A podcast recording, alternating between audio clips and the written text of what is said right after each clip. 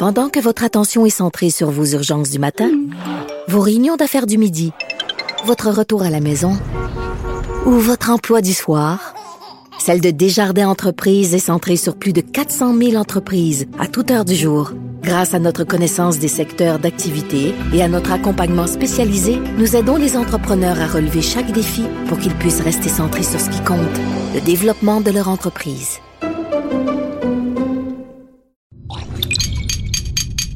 Cube Radio. Pas besoin de jury. François prononce toujours le bon verdict. Alors je procède à la lecture du verdict. De 10 à 11. J'appelle mon avocat. Cube Radio. Bonjour, bienvenue à J'appelle mon avocat. Aujourd'hui, nous avons Mesmer qui vient nous expliquer le pouvoir de l'esprit, du subconscient pour convaincre. On a aussi notre chroniqueur, M. Jean-Paul Boilly, qui revient sur la digue qui a lâché et euh, tous les dommages euh, possibles. Et on commence avec euh, Jean-François Brochu, sergent à la retraite, analyste à LCN, et on revient sur cette, terrible histoire à Granby euh, en lien avec cette petite fille qui est décédée. On se rend compte, plus on apprend de choses, plus on est scandalisé sur ce qui s'est passé. On se rend compte qu'il y a eu de la maltraitance. Déjà, ben, la belle-mère et le père sont accusés de séquestration, voie de fait grave. Voie de fait grave, ça implique qu'il y a des lésions, que la vie est mise en danger à ce moment-là. Mais suite au décès, il y aura d'autres accusations. Euh, la semaine dernière, il y a eu comparution. On ne peut pas, on ne sait pas encore si ce sera des accusations de meurtre premier degré ou homicide involontaire. On va voir ça plus tard. Et on en parle avec Jean-François Brochu. Bonjour, euh, Jean-François. Bonjour, Maître Bernier. Bon, qu'est-ce qui se passe avec ça? Là? Pourquoi, dans, dans, le fond, là, y a, pour l'instant, il n'y a pas de nouvelles accusations. Là. Pourquoi? Ben là, c'est ça. Ils sont revenus aujourd'hui devant le tribunal pour leur enquête sur remise en liberté, qui, elle, a été reportée au 23 mai prochain. Mm -hmm. Pour le procureur de la Couronne, il n'y a pas de presse, puis non seulement il n'y a pas de presse, il n'y a pas de péril en la demeure, dans le sens où les deux détenus, les deux accusés demeurent détenus, sont accusés, euh, ils font, font l'objet d'accusation, sont détenus, ne représentent pas un risque pour la société.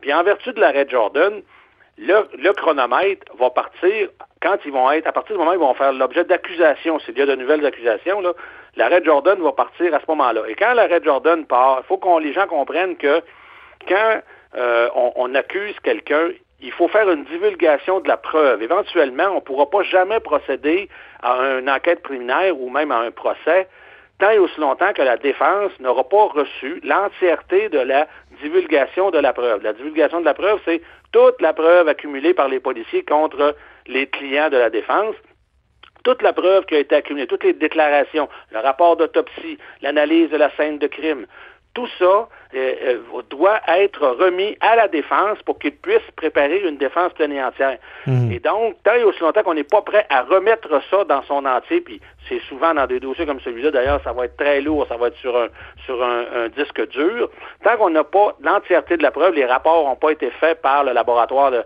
euh, par exemple, le laboratoire, l'autopsie, on n'a pas fait les, euh, le rapport, faut, faut, faut que les, les expertises, là. Les expertises sont pas terminées, on n'a pas les rapports. Parce qu'on veut savoir de quoi est morte, quand, qu'est-ce Tout à fait. Il doit y avoir voilà, plein d'éléments. On veut savoir s'il y a eu décès, ça, on veut savoir quelle est la cause du décès pour voir si on a un, un lien entre de causalité entre les gestes posés par l'accusé et le décès. Alors tout ça, ça fait partie de la preuve. Tout ça, ça va, doit être remis le plus rapidement possible à la défense. Et donc, on n'est pas pressé par tout de porter des accusations. Mm -hmm. Puis les accusations là, qui peuvent être possibles là-dedans, là, on, on, parle de meurtre? Ben, écoutez, ça, dépend de ce qui s'est passé à l'intérieur de la chambre de l'enfant. On sait d'ores et déjà là, que le procureur de la Couronne est satisfait d'une preuve de séquestration contre la mère et le père et de voies de fait graves contre la mère. Mais séquestration, à ce moment-là, s'il y a un lien de causalité entre les événements qui ont été qui ont eu lieu dans la, la chambre où l'enfant était séquestré, par exemple, je ne sais pas, moi, si on a mis du tape sur la bouche et sur le nez d'un enfant et il en succombe, il est possible qu'on puisse aller d'accusation de meurtre au premier degré. Parce que dans un meurtre au premier degré, c'est normalement un meurtre avec préméditation, c'est-à-dire avec des actes qui ont que la personne a prémédité, planifié son meurtre, ou c'est un meurtre qui a été commis dans le cadre d'une liste de crimes, dans le cadre, par exemple, d'une agression sexuelle, d'un mhm. d'un enlèvement et d'une séquestration. Alors, si le crime a lieu, si le meurtre a lieu dans le cadre d'une séquestration, ben ça peut être un meurtre au premier degré. C'est ça, c'est assimilé à un premier degré. On n'a pas à faire toute la preuve de, la préméditation. Voilà. Eh, on n'a pas à faire, c'est ça. On n'a pas à faire la preuve d'un meurtre au premier degré. C'est automatiquement un meurtre au premier degré dans le cadre, si c'est commis dans le cadre d'une série de crimes là, qui est décrit au code criminel, qui est assez longue. Là, Ouais, c'est ça. Et là, eh ben, je parle aux policiers, Jean-François. Euh, j'imagine que tu sais, bon, il y, a des quand il y a de l'abus sur les enfants, ça commence souvent par un signalement, peut-être même pas tout de suite à, DPJ, à la police. vous devez intervenir des fois pour des situations qui arrivent à des enfants? Bien sûr. Euh, c'est ça. Ça dépend. Les gens peuvent décider d'appeler soit à la, direction de la protection de la jeunesse ou directement à leur poste de police locale, effectivement. Puis quand vous arrivez sur place, qu'est-ce que vous faites? Qu'est-ce que vous essayez de constater en lien avec ce qui se passe avec un, petit enfant de même? Ben, ben, avant d'arriver sur place, on va, les policiers vont d'abord rencontrer les témoins, ceux qui ont appelé, parce qu'on veut savoir qu'est-ce que vous avez constaté, quels sont les éléments d'enquête qui vont nous permettre d'avancer si on se présente chez quelqu'un. Parce qu'on va pas, parce que vous savez, n'importe qui pourrait appeler pour envoyer la police chez son voisin. À un moment mhm. donné, on, ne s'en sort pas. Fait que, euh, non, non, on va, on va tenter, en tout cas, minimalement, si la personne veut rester anonyme, minimalement au téléphone, d'aller chercher le plus euh, d'informations possible qui vont permettre aux enquêteurs, aux policiers qui vont être euh, envoyés sur les lieux de pouvoir justement enquêter, voir avec les gens, avec les, les, parents, par exemple, ou la gardienne dans un ou dans une garderie, mais de, voir qu'est-ce qu'on est en mesure d'obtenir comme élément de preuve pour démontrer qu'effectivement la raison de l'appel est justifiée. Ouais, c'est ça. On va tenter de valider euh, la dénonciation. OK. Mais là, une fois que vous arrivez, vous constatez qu'il y a de l'abus pour l'enfant, j'imagine que vous avez l'obligation d'aviser, euh, ben, d'intervenir si, si c'est immédiat, mais sinon d'aviser la DPJ. Ben, c'est ça. Ça, c'est important ce que tu soulèves là. C'est que oui, euh, si les policiers ont suffisamment d'éléments pour constater qu'un crime a été commis, par exemple, de voie de fait contre un enfant, c'est certain qu'ils vont procéder aux arrestations des personnes pour lesquelles ils ont des motifs raisonnables de croire qu'ils sont, qu'il mhm. est ou, ou, elle est l'auteur du crime. Mais dans le cas de mineur, automatiquement, c'est la, la dénonciation à euh, la direction de la protection de la jeunesse pour que ces intervenants prennent euh, soin des enfants, même de la victime ou des autres enfants, comme dans le cas qui nous intéresse à Granby. Vous devez savoir qu'il y a deux autres enfants qui habitent dans cette maison-là et qui sont présentement sous la responsabilité de la DPJ. OK, c'est ça. Mais en tant que policier, là, vous dites, bon, le, travail est fait, la DPJ intervient. Et là, on voit ce genre de situation-là où est-ce que la DPJ est présente. On le sait, c'est pas, pas un dossier en attente. Ils sont là, ils sont intervenus. Et le pire arrive. Comment tu vois ça? Ben, ce dossier-là, particulièrement, là, euh, puis on pourrait parler de Rosalie ici à Québec, mais ce dossier-là, euh, Maître Bernier, là, euh, on le sait, cet enfant-là est suivi par, elle est sous la responsabilité d'une certaine façon de la DPJ depuis sa tendre enfance. Cet enfant-là a été barouetté et, et, ça, ça a provoqué chez cet enfant-là différentes réactions, qui a fait que c'est pas un enfant facile. C'était pas une petite fille facile. Il faut, faut pas se le cacher. Alors, mais les parents, la belle-mère et le père, n'étaient pas outillés pour en prendre soin adéquatement et répondre à ça. Il semble que le père ait fait des demandes à la DPJ pour avoir de l'aide, et là, on verra quelle sorte de réponse qui lui a été faite, mais il semble qu'il n'y en a pas eu. Mais ceci n'est pas une excuse pour les gestes qui ont été posés. Mais euh, donc, les policiers sont déjà présentés là en 2017 pour euh, une plainte de voie de fait contre la mère, la, belle-mère, celle mhm. qui est accusée aujourd'hui. Elle a déjà causé des voies de fait. Elle a été reconnue coupable de voie de fait sur cet enfant-là devant un tribunal. Un juge euh, et à la demande, il s'est rendu à une suggestion commune de la couronne et de la défense pour une absolution inconditionnelle. Mais ça, encore ça, ça fait partie des, de mes, de mes, euh, de mes, si on veut, de mes montées de lait. Souvent, euh, la couronne ça fait des ententes avec la, la, la défense qui sont qui sont pour le moins discutables, comme dans ce cas-ci. Le juge a accepté de se rendre à cette décision-là. Le juge aussi a accepté de se rendre à, cette décision-là, cette, cette euh, suggestion commune. Puis ça, ben moi, je pense que dans un contexte qu'on connaît, je ne sais pas si le, puis je sais pas si le juge a été informé de tout le contexte dans lequel vivait cet enfant-là. Mais là, il y a eu certainement une, une erreur à ce moment-là. et, et, des erreurs comme celle-là, ben, écoutez, je pense qu'on peut en relever à différentes étapes dans le parcours de cet enfant-là, où autant probablement l'école qu'elle fréquentait, qu'elle ne fréquentait plus depuis un mois, euh, la, mais, sur, mais certainement la direction de la protection de la jeunesse, qui avait, à un moment donné, fermé ce dossier-là. OK, il l'avait fermé. Ben oui, lorsqu'elle avait été retournée de sa, de sa grand-mère, il y avait une suggestion. Euh, cet enfant-là a été 40 quelques mois là, euh, chez sa grand-mère paternelle, OK? Pas la grand-mère maternelle, et ça c'est bien important de le dire, là. La mère et la grand-mère maternelle ne sont pas dans le portrait. OK? Alors c'est vraiment la grand-mère paternelle qui est dans le portrait. Et l'enfant était sous sa responsabilité. Mais le père a demandé à revoir son enfant. Alors, il s'est présenté devant les tribunaux avec la DPJ. Et ceux-ci, la DPJ, ont recommandé au juge d'effectivement remettre l'enfant à son père. Alors, contre l'avis de la grand-mère, la grand-mère paternelle, la mère du père, okay. qui elle-même s'est objectée en disant que son fils avait des troubles de comportement, des troubles mentaux. Malgré tout, la DPJ a recommandé que l'enfant soit remis à son père et sa belle-mère et le juge a acquiescé. Alors, des okay. erreurs comme ça devant le tribunal, il y en a eu quelques-unes. Ben, c'est comme une série d'erreurs parce que les gens sont choqués, absolution. Quand on touche un enfant, ça passe pas en 2019. Et euh, aussi, malgré les critères de l'absolution. Et là également, on se dit qu'est-ce qui se passe avec le DPJ. Puis Jean-François, je l'ai vu personnellement dans ma pratique ils font habituellement du bon travail, mais des fois, quand je les ai vus intervenir, parce qu'il y avait du linge qui était trop vieux, des, des vieux souliers, des, est-ce qu'il n'y a pas lieu de prioriser certaines choses? En tout cas, à suivre dans ce dossier-là. Merci beaucoup, Jean-François. Euh, on s'en reparlera. Maître Bernier, il faut qu'on profite de cette occasion-là pour faire des changements à la loi, oui. des changements de façon de faire, parce que la direction de la protection de la jeunesse, aujourd'hui, avec l'évolution de, la société, oui. les couples aujourd'hui qui sont à 60% des couples de recomposés, il faut revoir notre façon de protéger les enfants, car présentement, on passe à côté, puis plus d'une fois au cours des deux dernières années. Bien dit, puis que ça fasse pas comme le dossier de la petite Rosalie, où est-ce qu'on était tous scandalisés, la DPJ disait, oh, on va changer, on va faire des enquêtes, ça, ça on, et là, ça arrive encore. Donc, bien dit, a- ça prend des changements. si on a encore 20 secondes, sachez que la, la- la- la commission euh, a fini son rapport, a complété son rapport, mais elle ne le rendra pas public pour l'instant. Alors, encore une fois, on se cache, euh, on ne rend pas public le rapport euh, concernant la mort de Rosalie. Bon. La commission a, a terminé son enquête et pour l'instant, le rapport n'est pas rendu public. Alors, En ça, tout cas, c'est une autre affaire, c'est un autre scandale. On le dénonce, puis on s'entend-tu que dans une société, nos enfants, ça devrait être une, pro- une priorité. Merci beaucoup, euh, Jean-François, puis on se reparle pour un autre dossier. Bonne journée. Bon. Salut, bonne, bonne journée.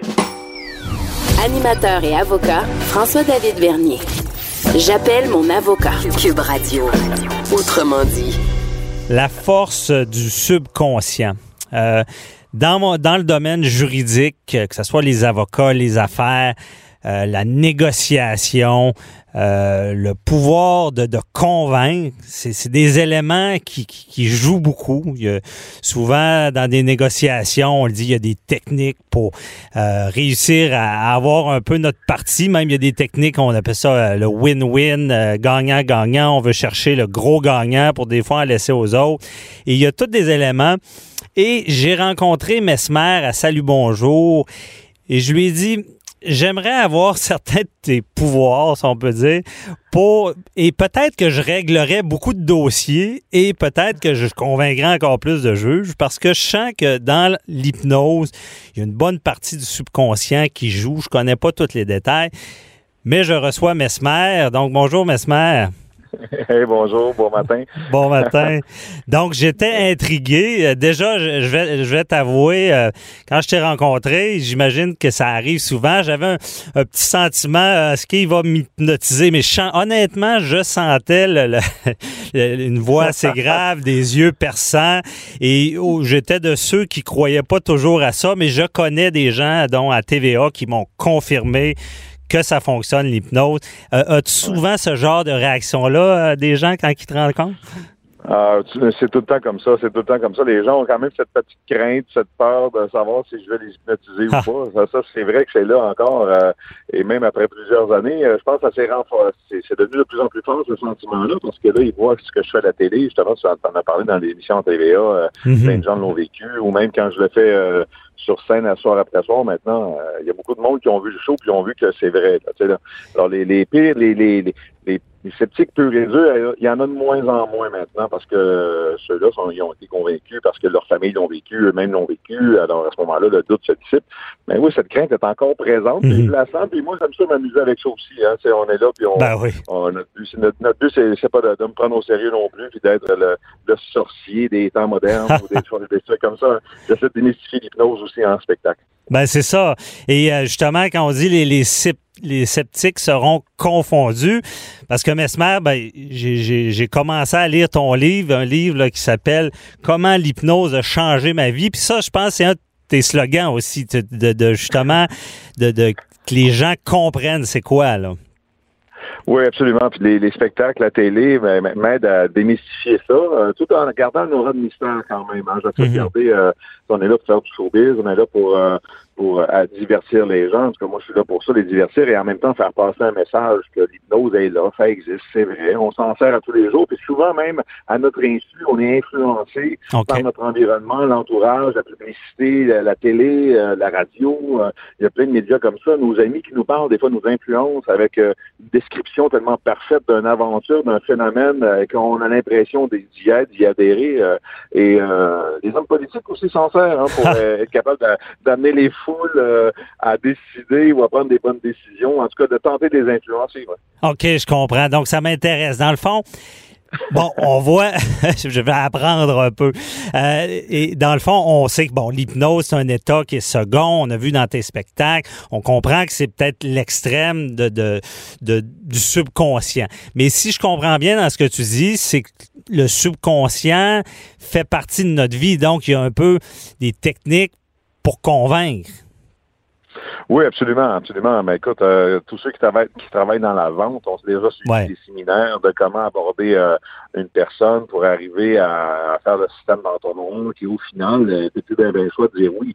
ah, c'est ça. Ben, encore là, ça prend des gens solides pour dire, ben non, finalement, je n'ai pas besoin de ton affaire. Tu sais. mais tu sais, les, les, les, techniques de vente, bon, nous, ils nous posent des questions, puis au final, ben, on répond par des oui, par des non, puis avec les choix qu'on fait, mais on est comme dans un système d'entonnoir puis euh, au final, t'as de l'air con si tu dis non. Tu sais. C'est ça. Euh, alors, à ce moment-là, l'hypnose, c'est des techniques qui sont, sont sont un peu similaires, mais ça va au-delà de ça parce qu'on parle directement au subconscient de la personne et on, on est en, avec la personne, on est là pour la, la, diriger, la guider vers son intérieur et faire sortir l'imaginaire. Mais en même temps, euh, c'est sûr que je me sers de, de, cet état de distraction pour parler au subconscient directement. Pendant que la personne réfléchit à quelque chose, euh, moi, je peux réussir à influencer le subconscient de la personne et c'est ça qui fait en sorte que la personne entre dans cet état second. Et c'est les zones alpha, le subconscient qui va réagir. Et je suis sûr que, que toi, tu es avocat, alors mm -hmm. déjà plaidé ou même dans une cour, des fois, ça peut être long. Hein, et là, c'est pas. On voit des gens, même euh, justement, peut-être dans les jurys, euh, qui vont tomber dans la lune. Ils sont là, mais en même temps, ils sont pas là. Puis pendant qu'ils sont dans cet état second, dans la lune lunatique, mais écoute, l'information rentre, puis le jugement, des fois, peut être altéré. Hein. Et euh, c'est pour ça qu'ils en prennent plusieurs pour que le groupe décide plutôt que ce soit seulement qu'une personne. Ben, c'est ça. le groupe peut, ramener à l'ordre la personne qui avait perdu un peu le fil de, de, de, mhm. dénouement de, de, de, justement de la cour. Euh, mais c'est un peu comme ça que ça marche. Hein. C'est pas, ah. pas seulement qu'une personne qui va décider. Et la même chose pour les, les, y a des gens qui me disent à la blague, tu dois avoir des bons taux d'intérêt, tu dois hypnotiser ton banquier. Euh, ben c'est un peu, oui, je pourrais l'hypnotiser lui, mais quand ça passe au conseil en arrière avec 12, 15 personnes qui acceptent ou pas des prêts ou qui au final euh, étudient la, la, transaction puis font hey, ça n'a pas d'allure ce que tu as signé là. Y a, on, les gens sont protégés euh, ça. C'est ça. Ça finit par se savoir. Mais c'est ça. C'est l'intérêt du subconscient, comme on dit, bon, ben justement, la cour, c'est le bon exemple. Il y a un jury où il y a des gens convaincre. C'est ça. Nous, on appelle ça souvent taper sur le clou. On, on des, des, fois, on a de l'air quasiment débile parce qu'on répète les mêmes choses, mais c'est peut-être ça un peu. On veut peut-être aller atteindre ce subconscient-là de, de, quelque chose qui se passe, qui, qui, qui fait changer quelque chose dans la tête de la personne qui va être en notre faveur. C'est une technique de conviction. Hein. Tu en es tellement convaincu toi-même que la personne, au final, ben, elle fait comme il a peut-être raison, là, finalement. Alors là, c'est un combat entre qui va avoir le, les bons arguments pour réussir à faire changer la vision de la situation euh, mm-hmm. dans le bon sens. Là, pour, euh, comme tu dis, win-win. Euh, bon, ben, les deux travaillent en même temps. Alors, qui va gagner? c'est, et c'est sûr qu'avec des bonnes techniques de, de, de on pourrait dire, de la façon de bouger, la façon de les regarder, tu sais, le, jury qui sont là quand tu leur parles ou quand tu parles au juge, il y a une façon de bouger, une façon de, d'argumenter qui va faire en sorte que ça va attirer l'attention et tu vas trouver des bons mots pour euh, justement quand ben moi je le je le fais je le fais sur scène. Quand je vois qu'une personne est prête à hypnotiser je le sens je le vois tu sais. Puis une fois que je le vois dans ses yeux et bang ça se fait ça prend deux secondes le message passe directement. Des fois c'est pas long pour faire changer une personne d'idée hein. C'est euh, ouais. dans le gestuel on peut s'en apercevoir et dans la, façon dont elle, elle, respire. Mais moi je le vois une personne qui respire sur scène de, avec un rythme cardiaque qui est accéléré je dis ok c'est bon c'est bon elle est proche de, de, de partir justement dans cet état-là. Alors, j'ai des techniques qui me permettent de, de, les trouver, moi, les, euh, les bons sujets dans une foule. Alors, dans, et je pense qu'avec la cour, euh, c'est sûr que bon, c'est pas les mêmes euh, enjeux. Hein. Alors il y a, c'est, c'est, c'est différent. Là. Il y a des, il y a des causes. Mais il y a des similitudes, c'est, c'est ça. Ouais, mais c'est ça. On peut pas s'amuser non plus à essayer de convaincre les gens euh, quand c'est des causes extrêmes, comme on vient de voir avec une petite qui vient de décéder. Là, ouais. Bon, ben écoute, c'est là à ce moment-là, tu t'amuses pas, tu vas aller chercher la vérité puis essayer de faire de faire en sorte que, ça, que la vérité sorte. Ben c'est ça. puis, puis que de convaincre, c'est aussi de faire ressortir la vérité, d'aller toucher l'intérêt des personnes. Puis, euh, mais ben, euh, c'est ça. Puis je comprends bien. Mais moi, je donne un exemple. Je sais pas comment tu t'évalues ça, mais moi, j'ai un souvenir. Puis je sais pas si j'avais appris jeune à parler à mon subconscient. Mes parents étaient séparés. Puis je me rappelle, j'angoissais quand je changeais d'environnement. puis euh, jeune, je m'étais trouvé un truc comme ça. Je me répétais une centaine de fois, tout va bien. Puis à un moment donné, tout d'un coup, je me sentais mieux. Est-ce que je parlais à mon subconscient? Oui, oui, oui, absolument. Et c'est de l'auto-hypnose en, soi. Hein. C'est de savoir se parler, surtout s'écouter, puis après, passer à l'action aussi. Hein, parce que des fois, on aimerait donc, on aimerait donc changer notre vie, mais tu sais, on reste assis, on fait rien. sais. Euh, alors, euh, il faut passer à l'action. C'est un peu ce que je parle dans mon livre aussi. Hein, c'est d'apprendre mhm. à reconnaître les signes euh, qui, qui nous guident. Notre subconscient nous parle à tous les jours, puis on l'écoute pas vraiment. Puis, ah. puis des fois, on, le sait, hein, parce qu'on fait le on fait un mot, des fois, on fait Canin, j'aurais dû suivre ma première idée. sais. Notre première idée, souvent, c'est notre subconscient qui nous parle, l'écoute pas. il faut s'écouter, il faut, il faut passer à l'action, mais euh, éventuellement, la vie, c'est ce qu'on a besoin pour nous. Hein. Alors, il faut, il faut se laisser porter, se laisser guider, euh, apprendre à écouter des signes qui sont là autour de nous, puis euh, éventuellement, ça va être positif pour nous. Ben, c'est ça, parce que des signes peuvent venir de, de, nous. Puis justement, dans ton livre, tu en parles des signes, parce que je comprends bien, toute ton aventure partie d'un grimoire que ton grand-père t'avait donné. Là. Et ça, c'est un des premiers signes. Ouais, c'est, moi, pour, oui, pour moi, c'est un des premiers signes, mais ça, c'était, moi, je l'appelais mon grimoire, mais c'est un livre qui était donné aux étudiants qui voulaient être hypnothérapeutes. Alors, euh, les, les, hypnotiseurs de, de ces époques-là, mais étudiaient dans des livres comme ça, des techniques d'hypnose, de thérapie. Et c'est avec ça, moi, j'ai commencé à, à apprendre l'hypnose quand j'avais 7 ans, parce que mon grand-père avait acheté ce livre-là. Et oui, ça, ça a changé ma vie par la suite, mais mon grand-père, lui, a changé la mienne sans même le savoir quand il a acheté ce livre-là dans les années 1930, imagine, avec son petit mouvement qu'il a fait d'acheter un livre comme ça ça a changé ma vie dans les années 80, 90 et même encore aujourd'hui. Ben Alors, tout ce qu'on fait a des répercussions dans le futur. Hein. Euh, ils disent, hein, pensez à l'action, puis vous allez avoir une réaction. Et ça, c'est l'action entraîne une réaction. Ça, je, le démontre dans mon livre que même si j'ai voulu laisser l'hypnose par la suite, mais tout me ramenait euh, sur le chemin de l'hypnose et la force de l'esprit, la force du subconscient, la mm euh, la scène. maintenant, aujourd'hui, on, on, parle, là, puis dans mes deux derniers shows, on a vendu 1,5 million de billets de gens qui sont venus voir le show. Alors moi, je le vois que c'est quelque chose d'extraordinaire qui m'est arrivé, mais j'ai passé à l'action parce que j'aurais pu avoir le livre puis le laisser sur une tablette et rien faire avec ça. Ben, c'est ça. J'étais comme prédestiné à, le faire. C'est d'écouter le signe puis justement de, continuer dans la même voie. Mais justement, ça m'intrigue aussi. Euh, est-ce qu'il y a un truc, un truc pour reconnaître justement un peu ce que notre subconscient nous, nous dit oui. Ben oui, il y en a, c'est de s'écouter, puis des fois, euh, c'est pas tout le monde. On n'a on pas appris hein, dans les euh, dans notre vie de tous les jours, ou même euh, à l'école, ils devraient nous apprendre ça, hein, à s'écouter, mhm. écouter notre subconscient, écouter justement cet état de relaxation qui est là. Quand on est dans la lune, on est dans le, l'expression est dans la lune, on est d'entre les deux, on est conscient de ce qui se passe, mais en même temps, on est on est pas long, on rêve, là. mais dans cet état-là, là, ça c'est notre subconscient qui est là directement, qui nous envoie des signes, des messages. Et écoute, des signes peuvent, ils peuvent arriver de tout bord, de tout côté. Hein. et moi, j'ai pas peur de me parler à moi-même, puis de, et souvent, je me demande des réponses, puis mon subconscient, pendant la nuit, m'envoie des réponses. Euh, et là, tu te lèves le matin, tu dis, ah, j'ai rêvé à ça. OK, puis oui, dans mon rêve, c'était ça, ça, ça. Euh, Oui, mhm. c'est, écoute, quand j'ai un problème dans la vie à régler, là, des fois, je m'endors là-dessus, puis pendant la nuit, j'ai, la solution qui. Ah ben moi, j'embarque là-dedans, j'ai ce ah sentiment-là aussi, des fois. Ouais. Ben, c'est ça, fait qu'on est, on est puissant, je vous le dis, notre cerveau est puissant, il faut juste apprendre à le reconnaître. Il y a des mhm. mots Aujourd'hui, il y a moins d'écoles qui l'enseignent, mais moi, éventuellement, je vais revenir à l'enseignement, je vais enseigner ça, je vais donner des séminaires pour aider les gens à reconnaître justement cette force, cette puissance qui est là, puis aller euh, se créer un coffre d'outils et euh, se servir dedans quand on en a besoin. C'est ça. J'ai besoin d'un marteau aujourd'hui, je vais aller chercher. j'ai besoin d'un outil, je vais aller chercher. Alors moi, j'ai appris à faire ça. Mes enfants l'ont appris, ma femme l'a appris ça aussi. Alors, mhm. euh, c'est sûr que ma fille qui a deux ans, elle aussi, je vais y monter à le faire, tu sais, parce que...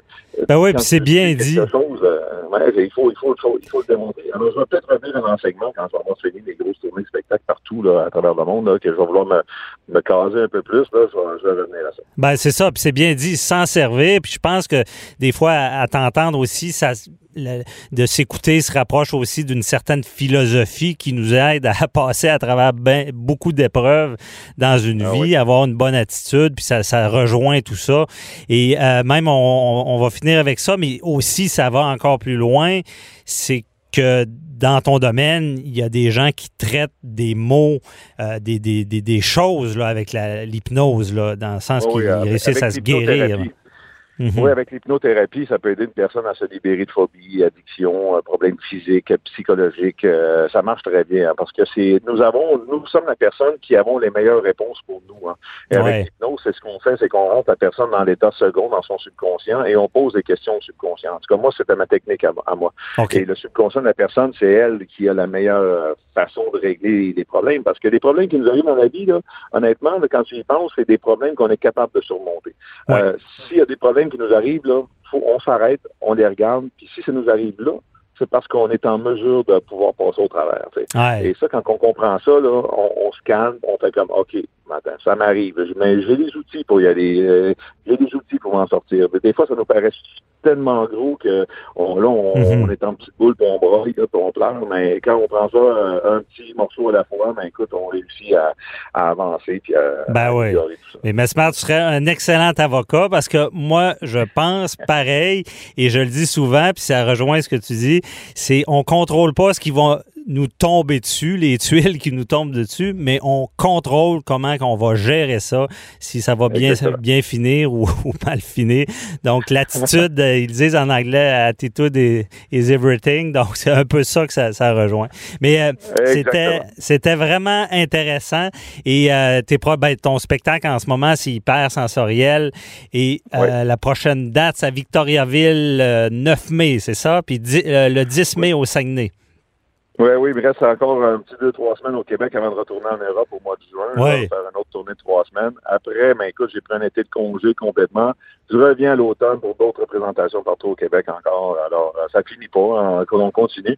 Euh, toutes les dates sont sur mon site, mesmer.ca ou sur ma page Facebook, Instagram. Euh, ça, tout, tout, est là. Puis c'est le temps de venir voir le nouveau show. Là, ça fait à peu près un an et demi qu'on le roule. Là, puis il est excellent. Je vous le dis, vous allez vous amuser. Oh oui, on invite tout le monde à aller voir. en plus, on, connaît avec le livre aussi ton côté humain et ta philosophie. Donc, ça peut rien qu'être bénéfique d'aller voir ce show-là. Donc, merci beaucoup, Mesmer. Puis bonne journée. Merci. Bye bye. Merci, bye bye. Pendant que votre attention est centrée sur cette voix qui vous parle ici, ou encore là, tout près ici, très loin là-bas, ou même très, très loin, Celle de Desjardins Entreprises est centrée sur plus de 400 000 entreprises partout autour de vous. Depuis plus de 120 ans, nos équipes dédiées accompagnent les entrepreneurs d'ici à chaque étape pour qu'ils puissent rester centrés sur ce qui compte, la croissance de leur entreprise.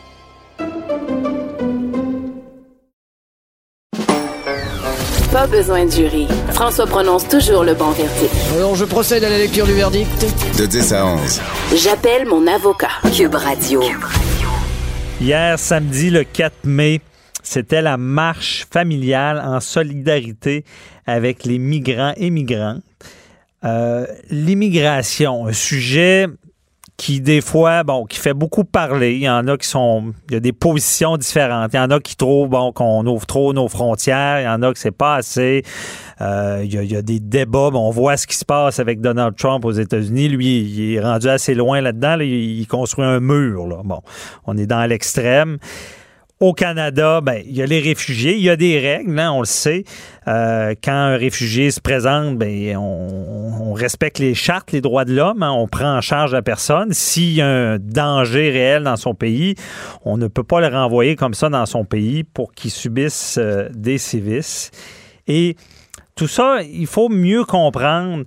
Euh, l'immigration et je, je reçois Elisabeth Garcia qui est la présidente de développement et paix à Québec et qui nous parle, euh, veut un peu enlever les mythes. Là. Bonjour, Elisabeth. Bonjour, François David, et merci de me recevoir aujourd'hui. C'est un plaisir. On, on, va un peu démystifier parce que déjà, il y a des gens qui croient bon, qu'au Canada, les réfugiés reçoivent plein d'argent en, arri en, arrivant, qu'il n'y a pas de règles euh, dans, son, dans le sens qu'ils se présentent, on les accueille sans condition, euh, qu'ils s'intègrent pas une fois arrivé ici, puis qu'il y a beaucoup de problèmes en, en lien avec ça. Mais vous, vous l'avez vécu. Euh, et comment ça se passe? Euh, comment vous voyez ça, cette immigration-là? Là? OK. Je pense que la première chose que, que je dois vous dire, c'est vous demander de fermer les yeux et penser mm -hmm. qu'à chaque minute, il y a 31 personnes qui sont forcées de fuir leur foyer. De et ça, c'est quelque chose. Et effectivement, j'étais une de ces personnes-là. Je suis arrivée il y a 10 ans à Québec. Je viens de la Colombie. Je suis arrivée avec toute ma famille. Okay. Après avoir vécu le déplacement interne chez moi en Colombie. Puis finalement, trois ans, j'ai attendu la réponse du Canada pour être acceptée en tant que réfugiée avec toute ma famille. Bon, okay. ça fait dix ans que je suis ici. Mais Elisabeth, comment ça se passe concrètement? Là, on se lève un matin, il faut s'en aller. Pourquoi vous, vous vouliez fuir? Il n'y a pas une histoire pour les réfugiés. Chaque histoire est différente. La mienne, par exemple, moi, je suis avocate en Colombie. J'étais à la défense des droits des minorités ethniques en Colombie. Okay. Puis un jour, j'étais menacée à cause de ça. J'étais kidnappée deux fois en Colombie par. J'imagine que c'était vraiment l'affaire, mais je ne peux pas savoir. Jusqu'au moment on ne peut pas savoir parce que les institutions de la Colombie, ça ne marchait pas pour faire okay. des enquêtes et avoir des réponses. Mais vous avez été menacée. OK. Ouais. Mais avant de à fuir, de... vous avez été menacé et kidnappé par qui? C'est ça le problème, qu'on ne peut pas savoir. Il y avait, en Colombie, il y avait tout un système de sécurité donné par le gouvernement. Mais le jour que j'étais enlevée avec séquestration, le, mon système de sécurité n'était pas là. Okay. Il y a des questions autour de ça, mais jamais j'ai eu de réponse pour, de la part du gouvernement par rapport à qui était responsable de ma séquestration et comment ça s'était passé. En tout cas, c'était un mois et demi que j'étais Il y avait des, des, traces de tout ça. J'ai perdu mon enfant. Après ça, c'était deux fois de plus. Donc, c'est vraiment et... des séquelles. Ça doit être traumatisant là, de, d'être kidnappé comme ça? Effectivement. Ça, ça touchait toute ma famille. Et c'est pour ça que toute ma famille est ici. Je pense que personne voulait un jour se réveiller. Il était son pays, ses amis, sa famille. Il commençait à fuir sans savoir où est-ce qu'on s'en va. Ça, c'est pas, c'est pas drôle, en tout cas. C'est pas volontairement qu'on veut quitter notre pays. C'est la première chose. Mais... Et la deuxième chose, c'est d'entendre aussi que le, être réfugié et toutes les lois qui protègent les refuges, l'immigration et tout ça, c'est vraiment des lois humanitaires. C'est une raison humanitaire qui fait que toutes les personnes commencent à toucher et à cogner les ports des pays des voisins pour se sentir protégés. C'est ça, c'est notre volonté, comme vous dites bien, c'est que on, s'en va pas de nos amis, notre fa... on s'en va pas euh, par plaisir là. C'est vous vous êtes rendu compte, votre famille, que c'était votre vie était en danger de rester dans le pays. Là. C'est, c'est ce qui fait que vous partez. Là. Oui, c'est pas c'est pas un problème qu'on peut pas qu'on peut fermer les, yeux et simplement dire ça n'existe pas. Je peux vous dire que maintenant il y a autour de, de 108,5 millions de migrants forcés partout, partout, partout. Et on peut penser aussi que ce sont les pays du Nord qui reçoivent le plus grand nombre de réfugiés autour du monde. Et non, finalement, c'était les pays les plus pauvres qui s'en chargent de recevoir la majorité des personnes réfugiées dans tout le monde. C'est pas nécessairement les pays qu'on dit riches. Là. C'est euh, quand vous quand un immigrant ben, veut, fuir, c'est c'est pas pour dire je vais aller dans un pays où je vais je vais avoir accès à plus de choses. C'est pour c'est pour se protéger. Non, parce que normalement on va euh, jusque les, les pays voisins. Et les pays voisins sont aussi pauvres, autant pauvres que les pays où on, on s'en va. Alors, euh, rester dans ce pays du Nord très loin, c'est vraiment attendre une réponse d'un pays plus de trois ans, autour de trois ans, pour avoir une réponse positive ou négative et pour les refuges, pour la demande de refuge. OK. Et vous, eh, comment vous voyez ça là, quand vous êtes arrivé ici, l'accueil? Est-ce qu'on fait bien ça au Canada? Est-ce qu'on reçoit bien les immigrants? Je pense les réfugiés, je veux dire, ouais, les réfugiés. Je pense, je pense que le Canada, il fait, il fait son mieux, en tout cas, mais je pense qu'il faut faire plus que ça. Quand je suis arrivée avec toute ma famille, il y avait une personne à l'aéroport qui m'avait reçu avec toute ma famille, on, on était installés. Puis la première aide, c'est correct parce qu'on avait une place où coucher, la nourriture et les choses pour se couvrir du froid et tout ça. On avait dans ce moment-là ça. Après ça, c'est la francisation et on commence à apprendre le français. Mais je pense que le Canada n'est pas conscient qu'on a, on a vraiment des traces de la guerre. La guerre nous a laissé des traces qui sont difficiles à enlever. Et c'est pour ça que ça nous coûte beaucoup trouver un emploi, apprendre le français, se réintégrer et tout ça. Il faut vraiment une attention plus intégrale pour arriver à avoir vraiment une intégration comme, comme tout le monde le veut. Mais dans le fond, vous dites que le, le Canada ne, prend pas en considération l'élément psychologique des séquelles suite à la guerre? Exactement, exactement. Il y a l'attention psychologique, normalement sont des pilules, mais je pense que l'attention psychologique dont on a besoin, c'est différent. Il faut apprendre, il faut apprendre des autres pays qui ont développé beaucoup de ces stratégies pour, euh, pour accomplir ces besoins la, de la migration forcée. OK. Et quand vous êtes présenté au pays, comment vous avez réussi à, à, passer la frontière et vous présenter et vous déclarer aux autorités? En fait, comme vous avez dit, il y a deux façons de rentrer au Canada. La première, c'est faire une demande de, de refuge à partir de notre pays. C'est ça qu'on a fait. Alors, on a, on a attendu vraiment les trois ans en Colombie, mais on fait des déplacements internes pour fuir la guerre de notre pays, que ça fait 50 ans qu'on est en guerre. Ah. Mais on a attendu, on a attendu vraiment, puis l'ambassade du Canada en Colombie nous a tout donné et on est venu ici. Après ça, on doit vraiment retourner l'argent que l'ambassade nous a prêté pour euh, les, les billets d'avion, l'accueil et tout ça. Parce que c'est pas une donation, hein, c'est un prêt qu'on doit retourner. OK, c'est un prêt, mais je comprends bien, c'est ça. Il y en a qui, qui fuient immédiatement passe la frontière, se déclare euh, réfugié.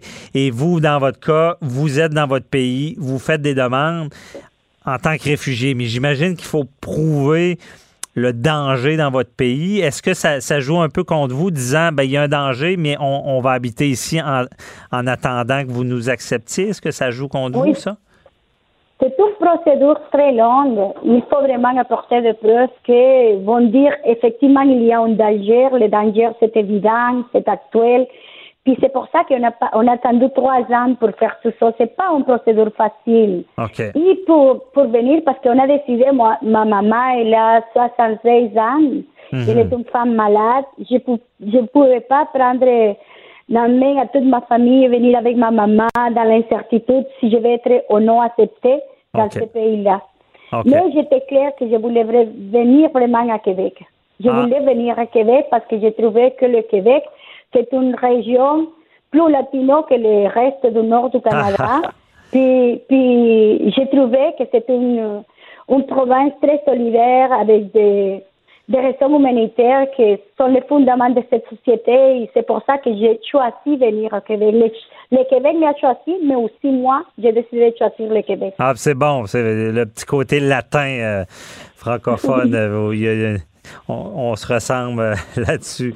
Et euh, mais une fois qu'on est ici, là, ça, ça doit vraiment être assez euh, gros comme adaptation. On n'a plus beaucoup de temps, mais il doit falloir s'adapter assez rapidement. Là.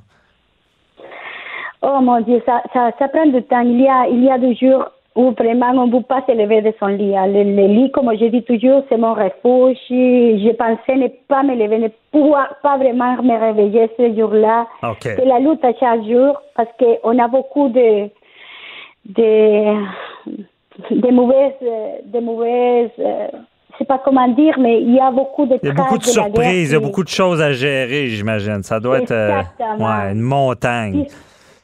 Puis euh, moi, je suis avocate. Je voulais devenir avocate parce que c'est, ça que j'ai appris toute la vie. Je suis convaincue que le droit est fait pour changer le monde, pour prendre en main les problèmes du monde et que les gens soient capables de, de s'en parler, de s'entendre sur beaucoup de choses. Et c'est pour ça que je suis avocate. Puis Ah. mon but a été toujours de devenir avocate à Québec aussi. Ben, c'est Ça Là, il y a de des, équivalences qui sont pas toujours évidentes. Là. Mais euh, vraiment, euh, Elisabeth Garcia, merci beaucoup. Désolé, c'est tout le temps qu'on avait, mais c'est très intéressant. Déjà, ça nous donne un aperçu de comment ça se passe. Puis, euh, lâchez pas votre bon travail avec Développement et Paix euh, pour justement sensibiliser les gens avec la, la marche qui a eu lieu. Sur l'immigration, c'est très important et je pense que vous êtes une bonne représentante. Merci beaucoup et bonne journée. Merci, merci François. Merci. Bonne journée. Bye bye. Question de divorce, de droit international, d'affaires criminelles. De 10 à 11. J'appelle mon avocat. Écoutez, vous ne serez pas jugé. Les inondations, drame humain, euh, il y en a qui diront c'est du matériel. Non, c'est parce que ça affecte des gens sévèrement. Euh, on sait, notre résidence, c'est notre petit cocon. C'est là qu'on va se cacher. Imaginez être sinistré. On peut penser au matériel, aux indemnités du gouvernement, mais il y a aussi des souvenirs, des choses comme ça. Bon, on, on va parler évidemment de la digue qui lâche à Sainte-Marthe. Et là, euh, ça aurait pu être pire, il faut pas dire ça, mais il faut y penser quand même. C'est arrivé durant la nuit, bon, des résidences où est-ce que euh, souvent on s'entend, les chambres des enfants sont dans le sous-sol euh, et heureusement on a pu évacuer, il n'y a pas eu de drame, mais ça aurait pu. Et maintenant, bon, on se pose la question, un propriétaire qui est là, est-ce qu'il est vraiment dans une zone inondable quand il y a une digue qui est là depuis je ne sais pas combien de temps? Euh, Est-ce qu'il peut penser que ça va arriver comme certains riverains? Également, là, le pire arrive, mais on apprend qu'il y avait un problème avec la digue. On le savait. On n'a rien fait. On n'a pas réparé. Fait qu'on se dit, coudon, c'était une priorité? Euh, je pense que oui. On en parle avec notre chroniqueur, Maître Boily, euh, Jean-Paul Boily de son prénom. Bonjour, Maître Boily. Ouais, bonjour. Écoutez, là. Comment euh, qu'on gère ça, cette ben, digue-là? comment on là? gère ça? C'est pas évident, là, parce que les gens, j'ai pris la Qui qu'on poursuit? là, la pauvre madame, mais c'est, c'est, c'est de la négligence. Euh, Appelons les choses par leur vrai nom, là. Euh, Il y a une digue qui est là, on lui dit 18 mois avant, euh, Madame, il y a un problème avec la digue. Là, elle dit l'autre jour, ah, ben, écoutez, on m'avait dit de la rehausser. Ben oui, mais il y avait des faiblesses dans cette digue-là. Comme disait Martineau cette semaine, je disais, il disait, Madame, priorité, digue, digue, digue, tassez tous vos dossiers. C'est important. C'est ça qui retient l'eau chez vous. C'est un barrage. Mais là, on apprend que la digue, elle est, elle est végétale. C'est pas une digue en béton, c'est pas une digue en bois. Est-ce que vous accosteriez votre bateau, vous, sur un, un quai qui est fait de terre? Sûrement pas. Ça, ça va s'écrouler à un moment donné. Alors, ces digues-là, c'est des digues qui sont pas faites pour supporter pendant tant d'années, c'est, naturel. L'eau va reprendre sa place, c'est sûr. Alors, vous avez des endroits sur la Terre, j'ai vérifié, là, qu'on est déjà allé en Hollande, pour ceux qui sont déjà allés dans les Pays-Bas, il y a le quart de la, de, de l'endroit qui, est carrément sous le niveau de la mer. C'est surprenant. Je suis allé aussi, puis la moitié du pays avait été inondé. Ils ont toute qu'une expertise là-dedans, en ben, passant. C'est évident. Puis ils avaient des digues, des vannes. Écoutez, ils sont sous le niveau de la mer. Rotterdam se fait appeler la ville flottante. Lorsqu'on va à Rotterdam, on regarde les bateaux arrivistes. Ils sont au-dessus de l'eau. Ils sont au-dessus de nous, là. Mhm. Ils, sont, ils paraissent encore plus gros parce que c'est la marée haute à, 24 heures sur 24. Là. Alors, on voit le dessous du bateau quasiment. la Nouvelle-Orléans, après les, les, l'ouragan Katrina, c'est malheureux. Hein? Ça prend tout le temps.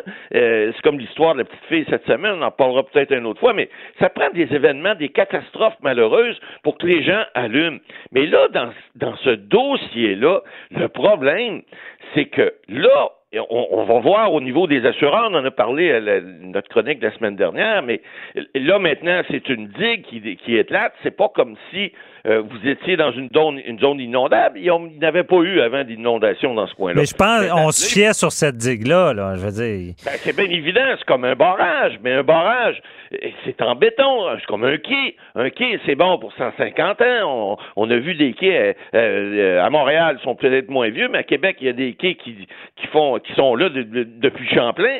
Et puis, bon, ils se font rénover au 100 ou au 150 ans, mais une digue, si elle n'est pas en béton, peut-être même euh, en bois, à la limite, mais pas en terre. En terre, c'est poreux.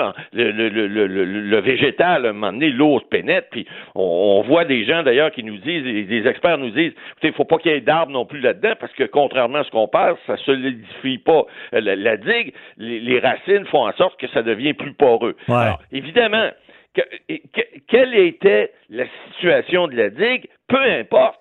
Madame la mairesse, je m'excuse là, mais je vais être méchant, euh, puis je veux pas l'être. Mais la ah. réalité juridique, c'est que vous aviez une responsabilité. Votre responsabilité, là, c'était le feu est pris, madame. Quand le feu est pris, qu'est-ce qu'on fait? On appelle les pompiers. Puis là, ce qu'elle nous répond, ben, j'ai appelé le ministère. Le ministère me dit, on va étudier votre dossier. C'est comme si vous appelez les pompiers puis ils vous disent, ben, écoutez, vous êtes la priorité numéro 12.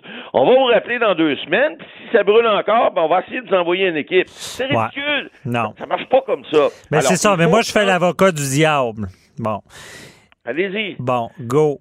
Est-ce que c'est normal qu'elle ait cédé?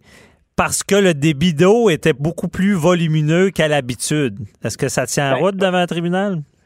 Peut-être, mais si vous avez une expertise 18 mois avant, vous savez, L'aveuglement volontaire, c'est un peu ça. Oui, mais Mme était brisée, mais pas assez. Pas, ben, si, était brisée, mais s'il n'y avait pas eu un volume plus haut, elle n'aurait pas cédé. Ça se tient-tu, ça? Oui, mais ça, on ne le sait pas. Mais il reste une chose, c'est que lorsque tu as quelque chose qui est déjà faible, euh, je veux dire, arrange-toi pas pour avoir pour, euh, pour, pour, pour, que ça, pour que ça brise, même s'il y a un débit d'eau qui est plus important que d'habitude, on te fait dire faut que tu fasses quelque chose. Trop fort casse pas, c'est ça. Hein? Pardon, ben non, puis, puis c'est pas juste ça. Il faut allumer lorsque c'est le temps, parce que je dis pas que c'est de la négligence criminelle, je vois pas jusque-là, mais l'aveuglement qu'ils ont fait, en fait, le, le laxisme qu'ils ont fait dans ce dossier-là, semble-t-il, moi, je pense que les gens ont des bons recours. Je sais pas s'il y a des avocats qui ont regardé ça, mais moi, je vous le dis, là, si ça vous tente, appelez-nous, là, j'appelle mon avocat, on va, on va vous diriger. Parce que ça n'a pas de bon sens que même s'il y a eu un débit d'eau plus euh, euh, qu'à la normale, elle aurait tombé de toute façon, cette digue-là. Il y avait déjà des directives pour dire il y a des faiblesses, il faut remonter la digue, il faut la refaire. Puis, lorsque, euh, quand on parle des pays étrangers, on sait qu'on est dans des zones à risque. Écoutez, à Sainte-Marthe, sur le lac, je dirais pas dans le lac parce que c'est pas gentil pour les gens qui sont là, là mais il reste que on savait que cette ville-là a été bâtie avec des, des, des, des hauteurs d'eau qui sont au-delà des bâtiments. Donc, il fallait prendre les mesures, pas juste faire une digue comme ça en végétal, mais en faire une vraie, comme on voit en Europe, comme on voit en Nouvelle-Orléans. Puis manifestement, ça n'a pas été fait. Alors, il y a une responsabilité, tant qu'à moi. Ben, il y a déjà une action collective qui, qui s'installe aussi, là, justement, à ce qu'on voit.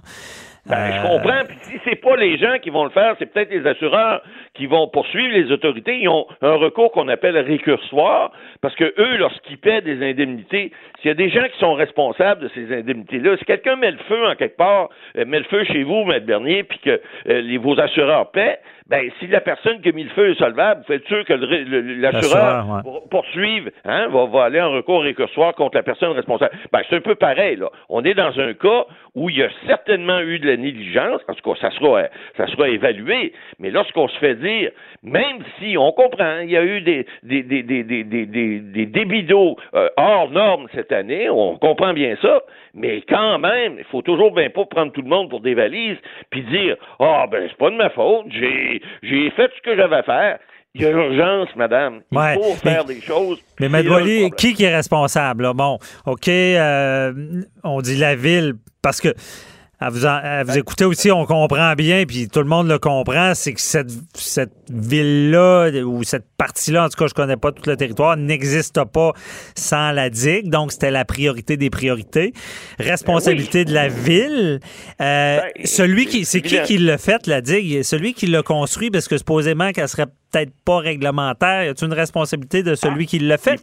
Il, pourrait y avoir également, si c'est un constructeur privé, si c'est pas la ville, euh, il pourrait y avoir une certaine responsabilité à ce niveau-là. Mais est-ce que on a demandé de faire ce genre de digue-là? Ça serait à vérifier. D'abord, est-ce que le constructeur est encore là? Il est encore en vie? Ça, c'est une autre question. Je sais pas mhm. quand ça a été fait, combien de temps. Est-ce que le ministère de l'Environnement n'a pas des questions à se poser? Parce que là aussi, là, un instant, on demande des permis parce qu'on veut faire des choses, mais il va falloir qu'à un moment donné, l'espèce de, tout le temps de, réaction de, de, fonctionnaire qui dit ben là, vous allez suivre la pile, puis on va prendre le temps. C'est un peu comme à l'urgence, hein, je veux dire, on fait un tri. Il va falloir qu'un jour, à un moment donné, il y a des fonctionnaires qui allument, puis quand il y a une urgence, ben qu'on mette pas ça en dessous de la pile, qu'on le mette sur le dessus, puis qu'on traite le dossier immédiatement, que ça prenne pas un an ou deux ans, mais que ça soit traité dans le mois qui suit, qu'on dit, euh, je vous le dis, ça prend une catastrophe souvent pour que les gens allument. Ben là, j'espère que on est réactif. les gens vont allumer.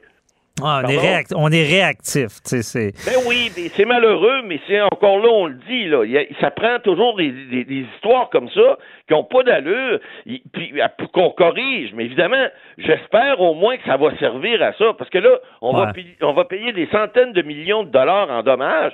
Tout le monde va payer ça. Là. Les taxes vont payer ça, les assurances vont augmenter. Je veux dire, tout le monde va payer ça. À Alors, faut qu'à un moment donné, on, on soit proactif, puis qu'on fasse des choses en amont, qu'on soit pas tout le temps euh, en arrière des gens. C'est ça. ça réagir. À suivre, puis euh, peut-être qu'il y a lieu de se questionner s'il y a d'autres digues de ce genre au Québec, mais on n'ira pas là parce qu'on n'a plus de temps. Merci ben, beaucoup. En tout cas, le message est passé. Regardez vos affaires. Merci beaucoup, euh, Maître Boily. On se reparle pour un autre dossier la semaine prochaine. Bye bye. Ça passe trop vite. Hein, j'appelle mon avocat. C'est tout le temps qu'on avait pour cette semaine. On vous invite à nous écrire sur notre Facebook. J'appelle mon avocat. Posez vos questions. On veut y répondre avec les meilleurs invités pour ce faire. Donc, on se retrouve la semaine prochaine. Cube Radio.